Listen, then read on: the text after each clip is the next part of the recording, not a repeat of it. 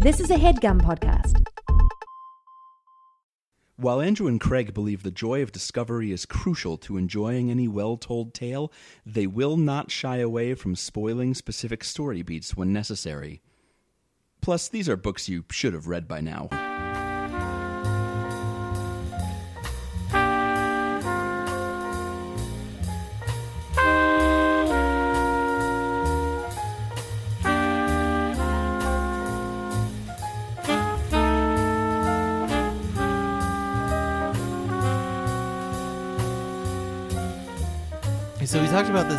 Little bit earlier, but I think my favorite thing about house hunting, having only been doing it for like two days, is the narrative, the rich narratives that you like come up with for the people who aren't there. Yes. Like for the houses that are still furnished anyway. yes. Welcome to Overdue. This is a podcast about the books that you've been meaning to read. My name is Craig. My name is Andrew.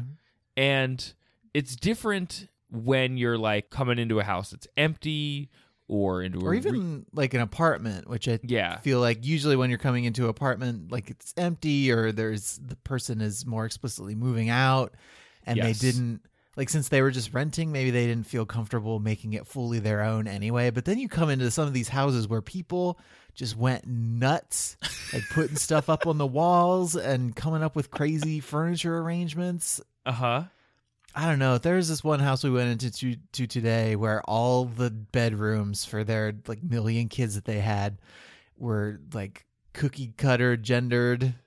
Ooh. So like the boys' room had a bunch of sports trophies and a Phillie Phanatic poster and a that ceiling fan with the the light part that looked like a baseball and I the fan the fan w- blades that look like baseball bats. if you do get that house, can you leave that there and let I- me crash in that room? I've gotta hope that they take it with them. Like I don't think you do that a though. condition like a condition of us buying that house would be like you have to take all your kitschy Thomas Kinkade nonsense with you. Like go get it out of here. Now, do you have any evidence to suggest that they don't have extremely cookie cutter children? I mean, maybe they just have super boring children. Like the little girl's room is got a lot of pink stuff and it's got butterflies painted all over the walls. Like I'm not saying it's not like cute, I guess, but if you were going to build like a demo house and come up with like a fake generic boy and girl's room Mm, mm. using traditional like gender archetypes, then Yes. those are the room those are the rooms that you would come up with. Well, and And also the bed saying- had and also the bed in the master bedroom had and they lived happily ever after painted on the Stop. wall above Nope. it. Nope, nope, and it nope. was the bits. No, because well, and some of those architectural elements you're talking about, that's not like a kid's choice.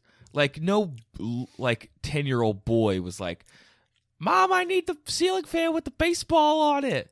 Like, get it for Yeah, me." Yeah, that was like that's a parent saying, "I think you'll like this, yes, Timmy, Timmy Yes. Johnny." no four year old. The kid's name is Timmy Johnny, Yes, and he loves baseball. can't wait to be the starting second baseman for no one. hmm Timmy Johnny. So you're gonna buy that house? Yeah, you're saying? absolutely. Yeah, Great. Let's talk about books instead, though. Actually, it did have something that I thought was cool Oh. was a like a chalkboard wall. Part of the wall was just a chalkboard, Yeah, chalkboard paint. and you just can draw on it. Yeah, you could do that to your apartment. I bet. I know you could do it to any place. Like I feel like now I want a chalkboard wall in whatever house we move into. Well, See, that's But I don't need like the word pantry painted on the pantry door, for example, just to like name another thing that they did to their house. toilet this way. yeah, Is that is that in the hallway? no, but Oh, it could have been. Missed missed opportunity. just have turlet painted on the wall or in the bathroom or something. That like, should have been o- that- to it. That should have been over the bed, to be honest. Turlet. Oh no! You read a book this week, though. What was that book? Oh man, it's a little late. We uh we had a busy weekend. We're gonna try and get this train a rolling. What book did you read, Andrew? Okay, I read Disgruntled, a novel by Asali Solomon. Okay. Who is that? How did you hear about this book? You can answer either of those questions in whichever order you choose. Asali Solomon. Uh, she's currently an assistant professor at Haverford College. She teaches Yeah. English. Um, she grew up in West Philadelphia. Born and raised. And that she actually does make that reference on her bio page on the Haverford College website, which so is why I did. Yeah, that. I didn't feel bad saying that because I know There- that she's yeah. already out ahead of that joke. There are like some combinations of words that you uh, like people of a certain age hear, and then the the Fresh Prince theme just starts playing in your head. Uh-huh. um, so this is her first novel, but she also has published several short stories and a collection of short stories called "Get Down," I think, yes. in uh, 2006. And she published a story in the winter 2013 issue of the Kenyon Review. So That's Ken- cool. Kenyon shout out. That's cool. Yeah, she attended the Baldwin School for Girls out in Bryn Mawr. Uh, I think for her middle school years, maybe a little bit younger, Mm-hmm. but then changed to a different high school. Uh, this is one of those books from what I've read, and and I suppose we'll like try not to lean into this narrative too hard, but it's always it's easy to read the author's first novel that has some autobiographical elements as like the most autobiographical novel that they could have written. But she has kind of she's tried to distance herself from some of that in a couple of interviews. She's had interviews with terry gross and her uh, page on the american association of university women which is an organization i didn't know existed but Mhm. has been uh, like advocating for women's rights and gender equity for a really long time. So I'm happy I learned about that. But she's talking about the more dramatic things like not being part of her life, but the the circumstances and the feelings being there. Yeah, like there there are a lot of elements that she borrows, but I don't think for her, or at least as in like in interviews and stuff, it doesn't come off as being as serious in the book. So I'll give you one example.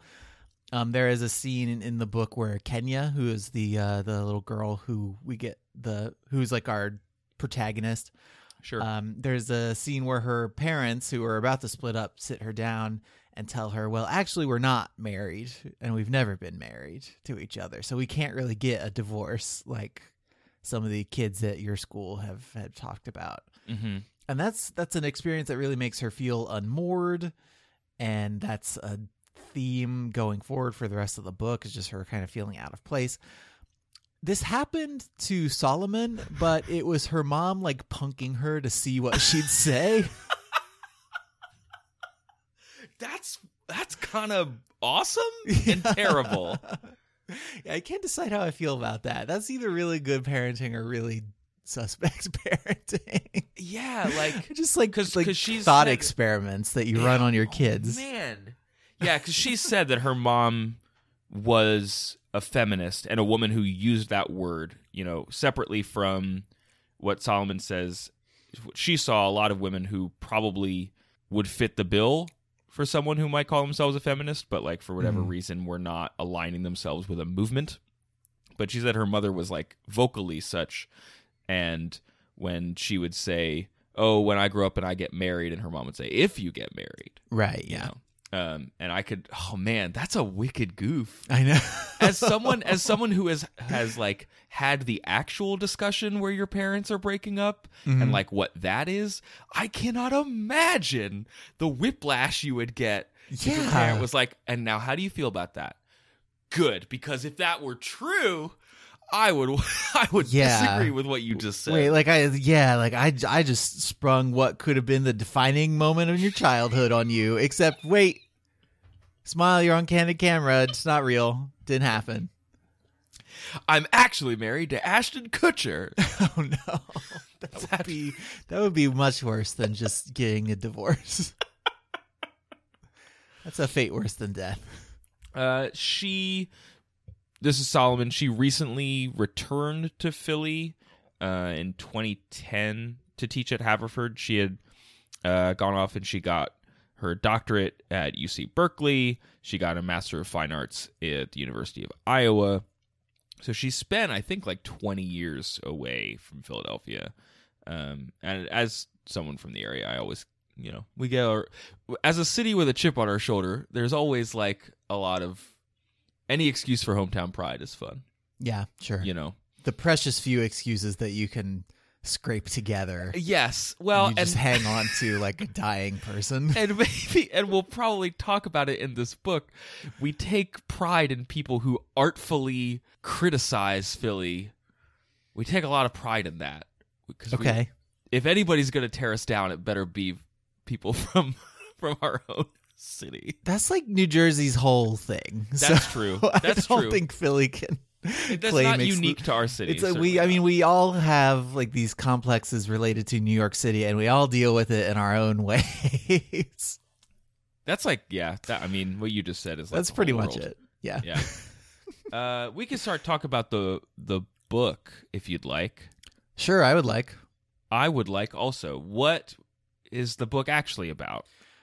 So let's run down the plot real quick, and then we'll get into the themes because this is this is a something Solomon does is she takes a lot of really complex issues, like not just stuff about race and stuff about gender, but also stuff about family, and she like breaks it down into what is essentially a coming of age novel that's that takes a lot of really complicated concepts and makes them digestible and Okay. understandable. Okay. Uh, so this is uh, Kenya. The protagonist is, I think, just a few years older than us. sure. Yeah. Um, so she's coming up in the late '80s and into the '90s. Like a lot of the cultural references, she talks about like watching Inspector Gadget as a kid. Like that's that's stuff that we can more or less relate to. I watched for- Inspector Gadget as a Yeah. kid. Boom ba dum ba dum. Boom boom, boom, ba dum. Yeah, I know the Inspector Gadget song. Craig, thanks. What was what was his niece's name? Penny? And Yep. she had a dog brain Good work. or Brian. I don't remember if it was Brain or Brian. I think it was spray. it's okay. So Kenya lives in Philadelphia. in West Philly, and uh, she is being raised by her parents, Sheila and John Brown. John Brown is all one word. He used to just be John, but around the same time, he got kicked out of college for trying to like take over an administration building. He Okay. started going by John Brown. Um, so they are, you know, they're they're raising Kenya, and they are, for lack of a better word, like a little more radical than a lot of the other black parents. Like there are there are a bunch of different kinds of black people in this book, but two big kinds is like like one is the let's try to get along and just make things better for black people working within the established system kind of people. hmm And then the other kind of people are like the maybe we should just burn it all down black people. And her Okay. parents are part of the latter group. So like they don't eat pork, they celebrate Kwanzaa. It's it's stuff that this there are elements of um of Solomon's real childhood in here and those are those are a couple of them. And so, so, are she- they are they nationalists? Are they like celebrating African heritage and it? Yeah, to your point, it's not just like I am a Black American, but like I'm celebrating where I where I came from. Well, just to, to give you some context, like John Brown will apparently go off on tears about how Martin Luther King Jr. is overrated. Okay, all like right, he wasn't he wasn't radical enough. fair enough.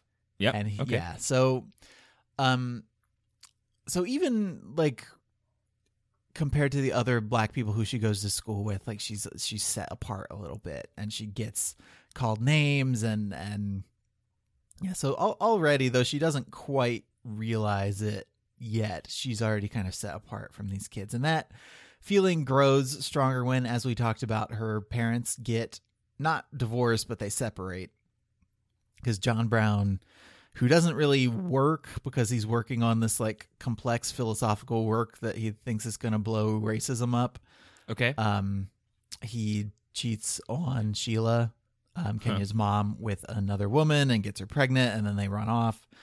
Um, there's a subplot with Kenya like sleepwalking that I want to mention, but I don't want to get too far into because it's not it's not crucial to the plot, but it is used like effectively in a few different places. So I don't want to I don't want to like ruin that for people who read the book because like spoiling it is not essential to our discussion. But it, it but it allows it allows Solomon to get to some other stuff in the book. Yeah, yeah, Yeah. it's it's it it's a big like touchstone moment with her with like her relationship to her mom and her dad and it's, Okay. it's important but I don't want to I don't want to ruin it. So Cool. Um That's very kind of you. yeah, I know, right? So You're Sheila so generous. so Sheila and Kenya move out and shortly afterward John Brown's mother passes away.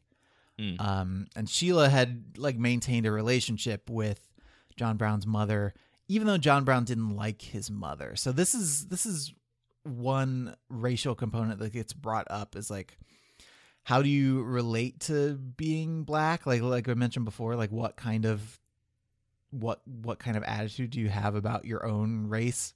Yeah. And so Sheila like was came up from the projects and so her whole life has been like okay, I got to like I got to move up from here. And so she's she's kind of achieved that by moving out of the projects and having a you know a steady job at a library and and you know working her way up through the established system, I guess for lack of a better word. Yeah, yeah.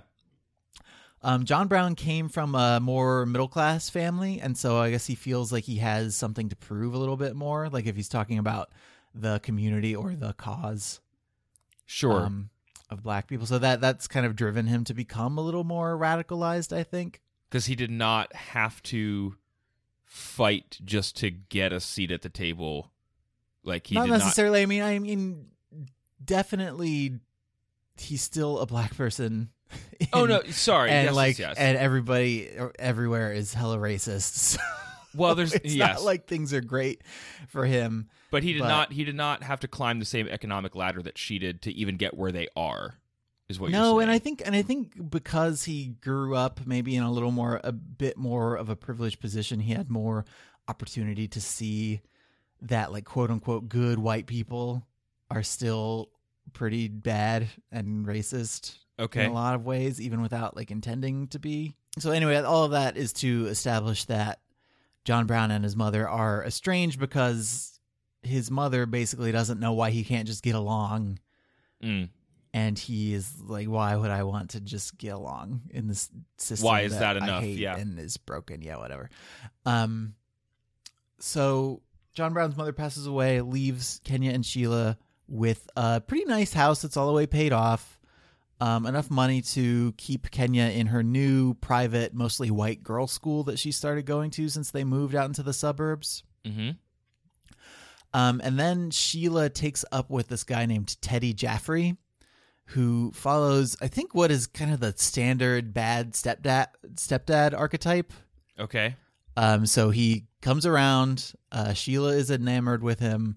Kenya is sort of nothing with him. And then he gradually reveals his true crappy character to the daughter. Um, and then eventually later, the mom finds out about his true crappy character Huh. later, and then they split up. So Okay. yeah, if you if you're gonna write down like this the step by step the bad stuff that happens with a crappy stepdad, like this is the this is it. Those are the things that will happen. These are the steps. That's Yeah. this should be like a book. Step step by step guide to being a good stepdad. Kenya is at this all white girls school, which I think we'll talk about a little bit more later. hmm Um, grows up, you follow her from, you know, from the age of like five or six ish, I think maybe, to when she's graduated high school. Okay. Um, her her dad has not really contacted her a whole lot in the intervening years, but when she's done with high school, before she's gonna go to college, she you know contacts John Brown and like goes out to live with him for a little bit and just like spend time with him. And he's living on this farm out in the middle of nowhere with the woman who he ran away with and their daughter and also this other like white lady and their two kids and it's just this big like polyamorous hippy dippy kind of commune thing That that they're just like pretending Huh. is pretending is totally fine and like, how does she feel about that when she gets there? she doesn't feel great about i mean she does have a, a genuine connection i think with her half sister okay. So the one who, and and it's it's it's mostly a shared connection because they have both they both like know their dad, sure. and they both kind of know his character and like how he can be under this under this controlled kind of together surface that he presents to the rest of the world. So like he's he seems like he's calmer and that he's happier and that he's kind of just doing what he wants out here, but then it comes to light that like nothing really has changed. He's relying on his white not wife, like the mother of his Yeah, half white yeah. kids, like to to her parents are like supplying the money for a lot of this stuff. Okay, so he's taking like so he's he's taking still advantage so of the he's situation. still yeah he's still kind of I guess sponging for lack of a better word. I'm wondering, does this guy that lives in this commune jive with the same dude who was her dad, who was more militant, was uh, a nationalist, was I don't want to get along with the system. Like it Yeah, I seems mean, like he was more- more of a firebrand before, and I mean he okay so he was kind of a firebrand before but he was still a lot more talk than he was action. Like the Okay. most extreme thing he ever actually did was like tag some police stations while the woman he ended up running off with like stood lookout. Okay, so maybe um so like he'd been he'd been arrested ever but the I don't know like some some of the times when he got arrested like he could he could invoke his fairly respectable like middle class parents and get off a little bit easier than maybe he would have if he was just some you know some hoodlum whatever. Mhm. so like he he's still the same guy. Like he's still kind of living off the grid outside the system but also doing it in this way where he's sponging off of like he's he's I don't even know if taking advantage is the right word but kind of he is kind of taking advantage of some, like someone else's largesse certainly. so certainly. it used to so it used to be their mother and now it's this white lady who's had two of his kids okay. and And what's the age difference between uh his kids with her and Kenya? Kenya's 19 by this point, and I I don't think it gives a age for his you know her half sister, the one she forms the connection with. But I think she's meant to be like 13ish. Okay, it's not like she's like years. seven or something. no, like no, that. no. And then the two the two like other kids, the twins, are like four, Okay, okay. and they're both spoiled and awful. so why did she? No connection. why did she go stay with him? She goes to stay with him because I don't know because she's she's still got this like he's my dad thing where Okay, like like for a long time she I guess sort of idolized him or missed him and thought and like missed their family mm-hmm. and so still had this this not quite fully aware of the stuff that he did to her mom and to them sure. like that's that's stuff that she kind of needs to have her eyes open to a little bit more later. And this is post bad stepdad. This is post Teddy. this is after that's how yeah that happens. Yeah, yeah. Um, this that happens when Kenya herself is is in like sixth or seventh grade. Oh, okay, maybe. okay. Yeah, so middle not middle school, but like junior high and into high school. So this is on the step to her doing what now? Because this is I mean, she was meant to go to college, so while she's hanging out at this at this farm, like part of what makes all these old tensions rise back up is that Sheila calls Kenya and says Teddy was a scam artist and he went into business with a scam artist and he's bankrupt and I'm bankrupt and we're bankrupt and we can't send you to college anymore. So Oh. in this position where she has to ask her dad for money and her dad is like, "Well, it's not so much whether I can give you money, but like whether my white sort of girlfriend's rich parents can give you money. oh no, that's a tangled web. And that That's a tangled web, John. Yeah, that like that prompts the the confrontation that that brings that whole relationship like finally and I think probably irreparably crashing down I would imagine. is just this thing where he presents this this front and then he's and then he's just I don't know he's still he's still working on the, the the book called The Key. I think I mentioned the name before where he's trying to come up with this like philosophical thing about the shame of being alive, Okay, yeah, that's which a is that's a, which is a phrase, I that comes lot, up Yeah. over and over in the book. hmm And the shame of being alive, like it's hard to nail down specifically what it is, but it's uh, like in large part, it's just like the shame of being a black person in American society. So like here's yeah. Like the shame of being alive was in fact the shame of being black and having a mere 10 minutes to untangle your hair in the locker room after swimming. And someday she heard his voice saying, "Meanwhile, some kids in West Philly don't have books." It's it's like that. Hmm. I don't know, like she's she's at this little white girl private school and like arguably doing okay while other people don't have it so great but also she's she doesn't really feel in place here like she feels like an outsider so it's just a lot of different sources of of tension and of shame Yeah, to I was be like grappling with all at I, once I was know? reading that seemed to be where the title of the book came from disgruntled in that like the grievances that she's dealing with in that regard she's walking this fine line between like things that are truly awful and reprehensible and things that are like all things considered maybe it's not the worst but given like over time just the sum total of them are terrible like the mm-hmm. marginalization that adds up over time can be or could be just as bad as all like any one awful thing that might happen to someone because of systemic poverty or something like that Yeah, yeah. Like there's there's another phrase that comes up a couple times where John Brown, in one instance, is talking about it with her, like, "Oh, it must. What must it have been like to be a slave or something? Like Mhm. you're."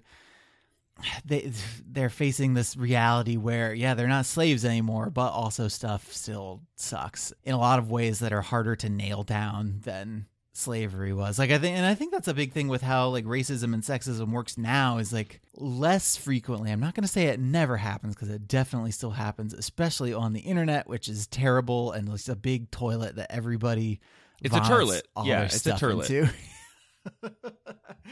but like it's it's in like quote unquote polite society i guess i don't know Yeah. like all i don't know if there are any good terms for any of this stuff it's um it's less you're not gonna run into like klansmen at your job at, at the office?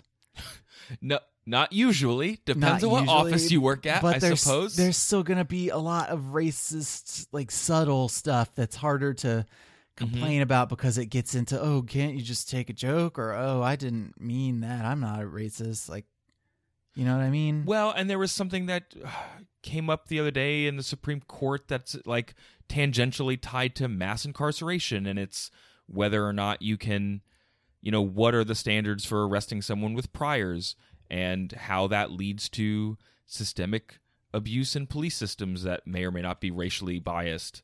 Like most of them are, which is unfortunate, and there are a lot of reasons for why a system like that will perpetuate itself. But like mass incarceration is the big thing, and yet it's hard to nail down any. It, there's not one cause for that, right? It's not like you pass one law and that goes away, yeah uh, and yet that is replacing overt systems of injustice like slavery. Mhm. Um, and to your point, yeah, it's harder to fight. It's harder to put. it's harder to convince people that it's even a thing you know Yes, yes, certainly. that's the rough part. I don't know. Part of the reason why I maybe find myself having a little bit more trouble discussing this book is do you remember like months and months and months ago, we got this email from um, Saren, who is one of our listeners and our Patreon donors, and she was listening. She's been listening to the show forever, and I know that she still listens because I still see her like coming up on Twitter and and and stuff a lot of the time. Mhm. And she was telling us like when we talk about like issues of race, I think especially Certainly, we just sound uncomfortable yes, because we're trying to be careful about it. And that's Yes. not it's not wrong and I still feel myself like doing that now. uh huh. And that that email like particularly as I've been reading this book has just really been sticking out in my mind because these aren't always issues that we discuss on the show and because we're a couple of white boys like we don't have like as much context Yes, for this stuff like in practice as we do like just reading about it and like knowing about it. which is actually I felt like I we didn't have this same moment when we talked about Beloved. I think because Beloved was set in the past and there was a little bit there was a historical grounding to it that made it easier to like let me just talk about this time and this yeah, place like and it what doesn't these it characters doesn't are going through. and it doesn't throw us into the into the modern era of like microaggressions and all the like the harder to define, harder to pin down stuff. It's it's much closer to to racism as a as a thing that we can make ourselves believe doesn't exist anymore kind of thing. Yeah. If well, that makes can you- sense. do you have any passages in this book?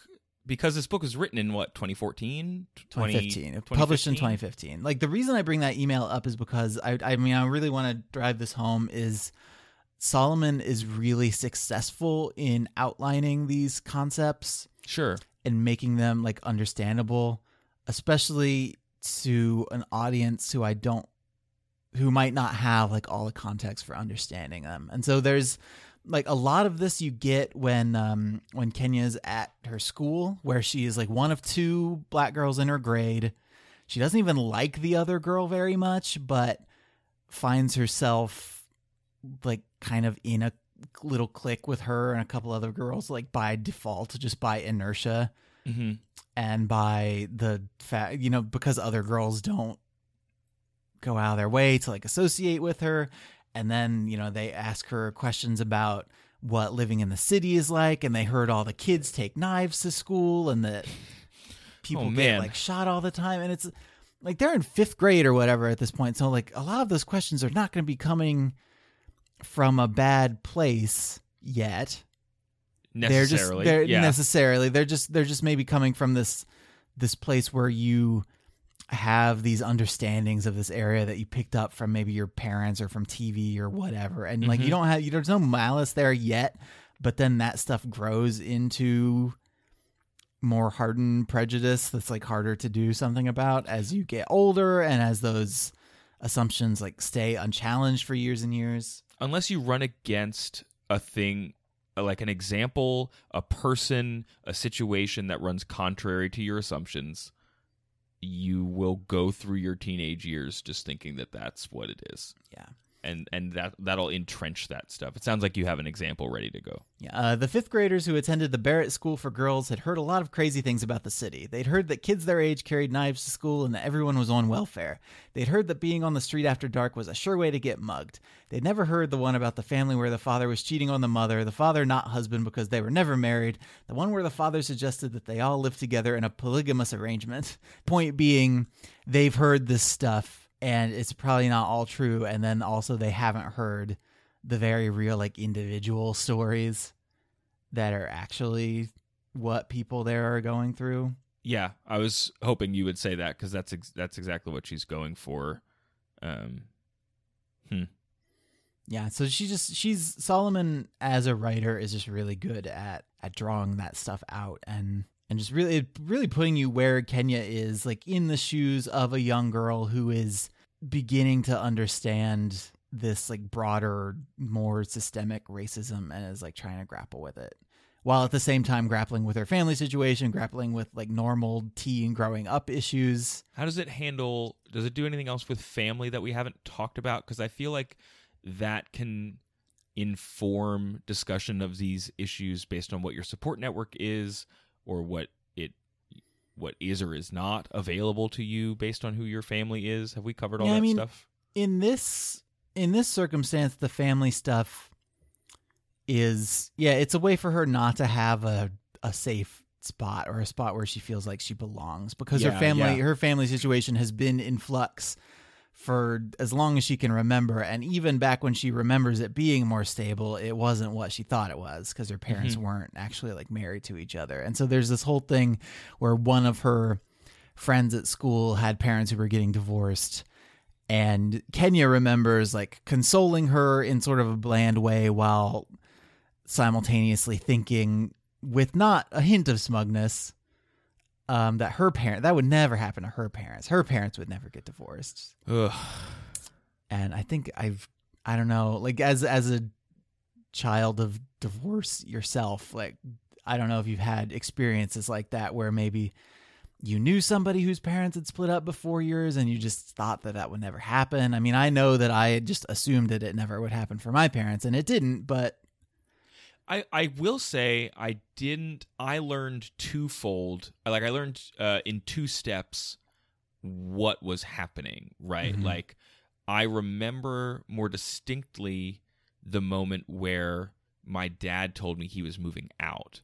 I also then remember the moment maybe 2 or 3 years later where I learned that there was adultery. Like and so and like that's a very different thing right? When you're like 8 or 9 and it's like oh well i guess that doesn't that didn't work out that's everyone's sad right They call And it then- adultery because you have to be an adult before you can hear about it. they put it right there in the word so people would know that you're not supposed to tell kids about it.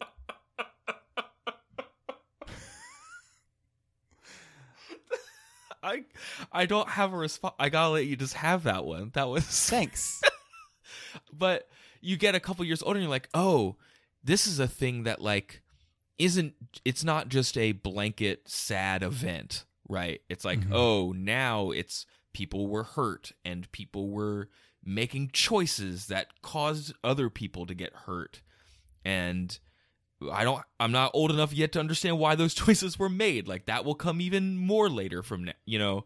Um it's it's not a like and here's the before time and here's the after time um, Mhm. i did have friends who whose parents were not together so i i had a schema for that um I think again that's I, it's not like ex- people in the 80s and 90s don't have a monopoly on that, but I think that is the time when that sort of thing began to become socially acceptable enough that that fewer people were staying married just just to stay married like just for the appearances of it like they may have like a couple decades before Yeah, I feel like there was a time around the turn of the millennium where the number of news articles about marriage rates and divorce rates, those the number of those articles started to decline. right? like we were at, we were hovering around 50% there for a while and then it like things started to tip and we didn't want to talk about it anymore cuz enough people just knew what was up. Yeah, the family stuff is just it's yeah, it's a backdrop for her not just just not having a place to be. And the and the way the book ends, so after she has that final falling out with her dad, she goes back to Philly. She doesn't have the money to go to college. She's still mad at her mom. So she ends up sort of couch surfing a little bit with um, one of her friends. His name is Commodore, and he. So there, were the, when um, Kenya lived with her parents, there was this uh, this little clique of black radical-ish people who would get together and talk. Mhm. And they were called the yeah, the Seven Days is the name of the group. Okay. She felt apart from the kids at school, but Commodore's parents were in the seven days group too. And so they got each other. And then they, you know, they don't see each other for a few years because Sheila and Kenya leave. But then Kenya and Commodore meet up again. And Kenya can kind of talk about that stuff in a way that she absolutely can't with anybody else because he was there too. And so he like gets it in a way Mhm, that, in mhm. a way that nobody else can. And so she, she digs him and like wants a romantic thing to happen. Like even before she knows that she wants it to happen, she wants it to happen. Is this the first like such thread of this in the book? Is this like the main This is the main Romantic romantic, for thing for her. Okay. It never really ends up going anywhere because he's obsessed with white girls, Okay. which is like the interracial dating is a whole nother little thread in the book that I don't think we'll have too much time to pull at. But basically, like her mom doesn't want her to date any white guys. And I can like see why. Like white guys just as a group are not we're not great. No, and we uh, this book is set in the 80s and I don't think we've gotten any better if we have if we may have gotten worse. Um I think we're the same. that's what I'm, I don't. Anyway, she's she's No, been we're probably discouraged. worse. I, I Yeah. retract my previous statement. Anyway, she's been discouraged from dating white guys, Commodores into white girls, but she's into Commodore. She's into Commodore, and she ends up staying with him and his roommate.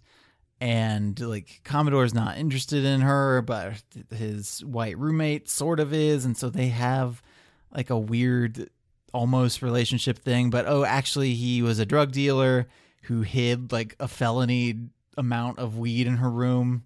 Mm. and they get like raided and so she go ends up going to the police station at this point her mother had filed like a missing persons report because she hadn't heard from her and didn't know where she was and so the book ends with sheila and kenya back in their original house which they're Mhm. renting for cheap because sheila like like the person who owns the property and is renting it was like a friend of John Brown's mom Okay. or something.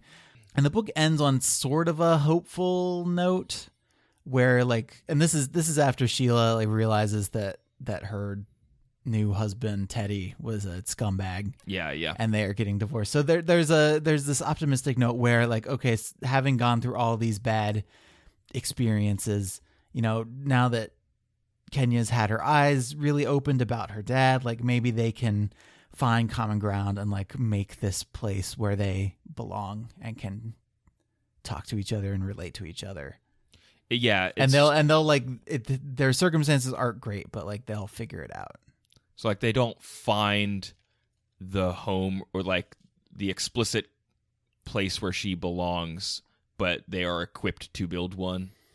Yeah, yeah, because for a long time Kenya was just not feeling like she could talk to her mom about stuff. Like there's this sequence where she says Kenya is thinking like she doesn't have anything to say to her mom, but if she did have something to say, she'd be afraid that her mom just wouldn't be able to hear her Mm-hmm. Mm-hmm. because her mom at this point was like so smitten with with Teddy and yeah it was it was a rough thing for her and her mom was also like she was consorting with the parents at this all white girls school and so she's sort of doing she's like perming her hair and straightening it she's doing these subtle she's like redecorating the house she's doing these things that Kenya kind of feels like are leaving behind like the old way of life. So they used to be in this in this more radicalized group, and now Sheila's doing stuff that the group of people who just want to be seen as valuable in the eyes of white people, like the stuff that they are doing. Yeah, and is Kenya questioning like, do you even need to do that, or is she causing more harm by doing that? I mean, if anything, I think Kenya. I don't know if Kenya would see it as a betrayal, but it does seem like her mom is just not being herself, Mm. Mm-hmm. which is hard. It, like it, it introduces a rift in that relationship. mm-hmm. and um yeah like her her mom for a while is like like doing doing stuff like redecorating the house while also like if Kenya ever like talks like the girls at school or like is worried about the stuff that the white girls at school are worried about like she gets made fun of a little bit like there's one sequence where um where Kenya like talks back the way that she's heard some of these bratty white girls talk back to their moms and Uh-oh. Sheila Sheila is like don't do that Maybe we don't do Like- that. even as she is doing this this stuff like straightening her hair and and Huh. sort of trying to trying to assimilate into like wh- a whiter culture herself Yeah. if that makes sense Yeah, no, and and that relationship sounds like it has analogs in a variety of worlds and walks of life and it sounds like Solomon is finding some really skillful ways to weave that into these larger themes. Like, Mhm.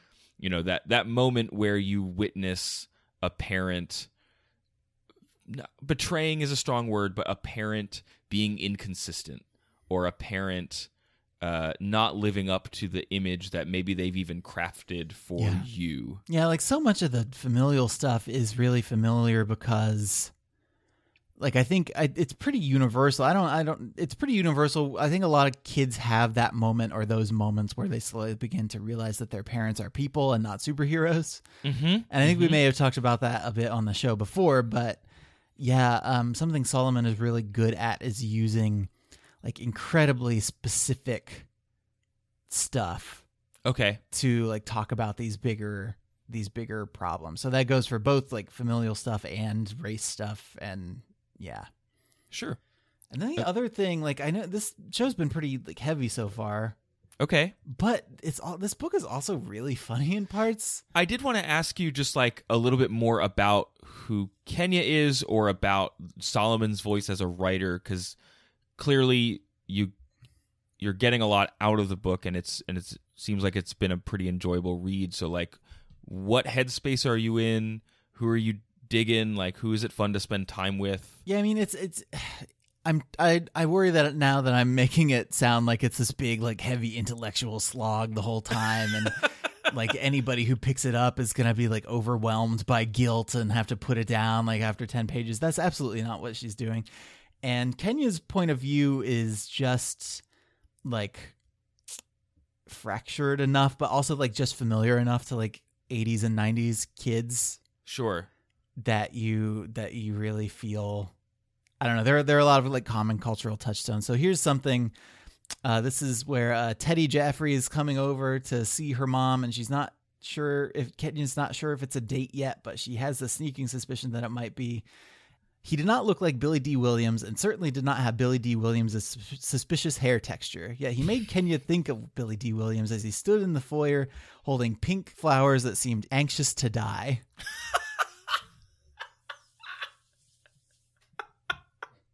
And it's just like there's so many little lines like that. That's that really just flowers that seemed anxious to die is just so good. It's it evokes such a spe- specific image of crappy flowers that somebody Yep. might bring over to something that he's not sure whether it's a date or not.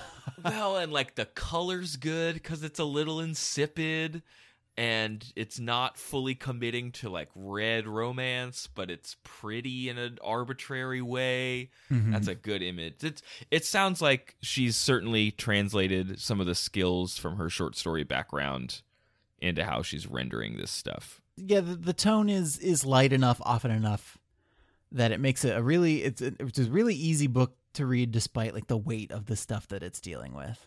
Okay. So Um, anything else interesting that struck you, or that you feel like you like? uh, I don't like. What did you learn from the book? Sounds a little pedantic, but um, things you hadn't come across before. I don't want to say that I learned anything because I think all the stuff that that the book really drives home is stuff that I knew on on whatever level. Mm-hmm. Um, some of the most interesting stuff is how she uses Kenya's relationships with other people to to like really drive home like okay so black people get lumped together a lot like even when we're talking about black people Yes. we're lumping them together a lot like whether we intend to be doing that or not mm-hmm. and yet like we don't have an idea of their specific circumstances and that, so there's this there's this new girl at school who has said that she is adopted and half black Okay. and so it's her and Kenya and then the other black girl in her grade and uh, Kenya continued to study the new girl for signs of blackness. Some Someday she thought she saw them. She realized she finally believed her when she found herself wondering at the fact that she, Lolly, and Devi all belonged to the same anything at all. Race, she thought. Race, race, race, until the word became strange. Ugh. So, Yeah. like, they're just people, mm-hmm. and they're all different. Mm-hmm. And, like, a lot of time, just putting all these people together in a big bucket is not, like, helpful. Well, and it's it's certainly problematic when, especially in like the political cycle we're in, when you talk about minority voters or minority demographics, because like that's not you can't just lump people of disparate backgrounds into one big clump like that. Like that's disingenuous and not helpful to the actual concerns of any one group. Right. Right? Yeah. Like it's, I think it's the most egregious when we're talking about like, oh, the percentage of black vote voters, the percentage of white voters, like these big old buckets where you're trying to guess these big trends based on how these big groups of people vote. And you're just, it's impossible for you to, to know what motives every single person had when they were casting their vote for whoever. And like maybe everybody averages out enough that you can use those to model some stuff, but man, But- it just it seems like a really not helpful way to talk about things. No, and that's why something like this book and, and Solomon's work is really important or could be very important to someone. Um, she was talking about this book, she was trying to summarize it, uh, and she was referencing a Tolstoy quote that says, All great literature is one of two stories a man goes on a journey or a stranger comes to town. And Solomon said that her book is A Stranger Comes to Town and the Stranger is You. like, you are you don't fit anywhere, which is what we've been talking about a lot in this book. Yeah. It's reminding me of a Sherman Alexie book I read a couple months ago called "The Absolutely True Diary of a Part-Time Indian," and it's a it's a boy who goes to high school uh, off the reservation. It's an all-white high school, and that in between spot that he finds uh, where his family and his friends on the reservation have, you know, they certainly do not appreciate that he left and went to the all white school. And Yeah. now he is the only non white kid at that white school now. Um, and how well, that doesn't sound like a great situation for anyone. and how do you navigate that? And how do you navigate those kind of internal Yeah. Yeah, I think th- divisions, right? these these stories of like not belonging come into the public consciousness the most often when we're talking about um like mixed race families yeah. Hmm because you get these stories about like oh uh, you know your mom comes to pick you up and they think you're the babysitter or they won't let you have the kid because they don't trust that you're the kid's parent or whatever. Like it's all this stuff where like if if you were all one way or all the other you might have like a community quote unquote Yeah. that you could turn to. But if you're in between somewhere then none of the quote unquote communities will have you and you just get kind of lost in the shuffle and you have to figure out for yourself like what what you, community you belong to like what place you you are comfortable in. Yeah. and it's not think- easy like No, and I was thinking about that false binary earlier when we were talking about like hard to articulate forms of racism and kind of the like spectrum that it is because there is that myth that it's just well do you hate people that are different or don't you? Like that's not that's actually not what it is uh not any certainly not anymore and it, it's way more complicated than that. And similarly there's a lot of really good literature on how race itself is not a binary thing. Yeah. Like there are there are very different lots of different ways and and you know you can argue that maybe it shouldn't be a, a construct at all but i don't know. We're, yeah. So i mean like i i hope the show wasn't too heavy. I hope it makes you want to read the book instead of not reading it because it really is like it's a really great like coming of age novel. And that also happens to have a bunch of other stuff that it's doing. Yes. And it's just it's it's a really it's really easy to read. It's really fun to read. It's a good teen girl novel?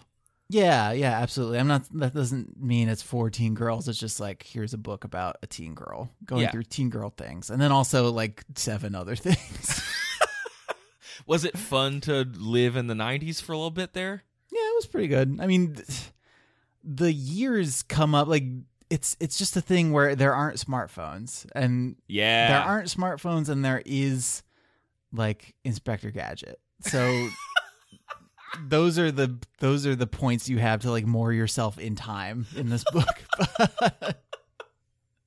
okay um yeah, I just I, I hope that the conversation for you, the listener, was not like too uh, nervous or tentative or anything. I mean, it's something we're still working on, and the only way we're gonna get better at it is to keep reading and keep talking. So, yeah. yeah. So if you want to talk to us, one way to do it is to email us at overduepod at gmail.com. We're still getting in emails of like really gross books that people have read. keep Uh, sending them. I don't I don't like we can't devote 15 minutes to every show about it. I'll just say that Stephanie wrote in something about chicken scissors that I don't want to ever find out more information about. Um, I want to thank Annie and uh, Lissy and Sandra and Leanne and Rebecca and Erica all for writing us in via that email address this week. Thank you so much.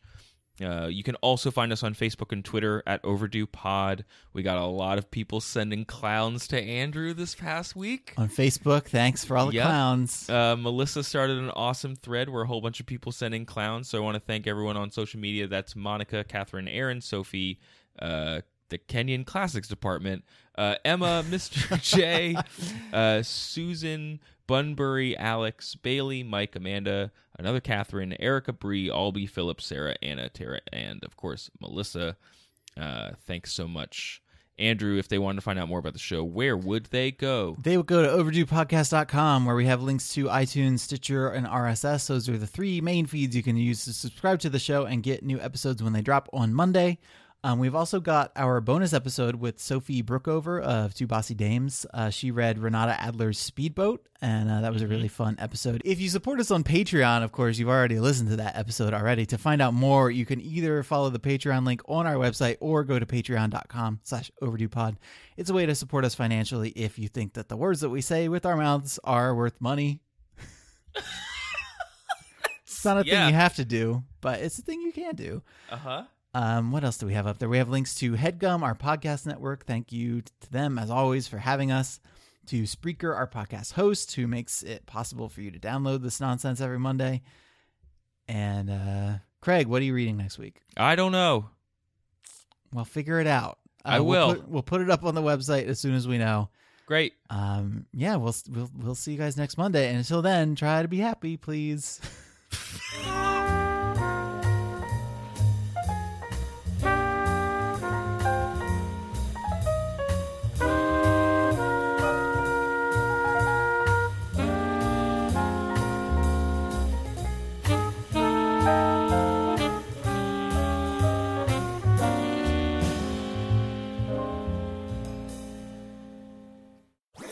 That was a headgum podcast.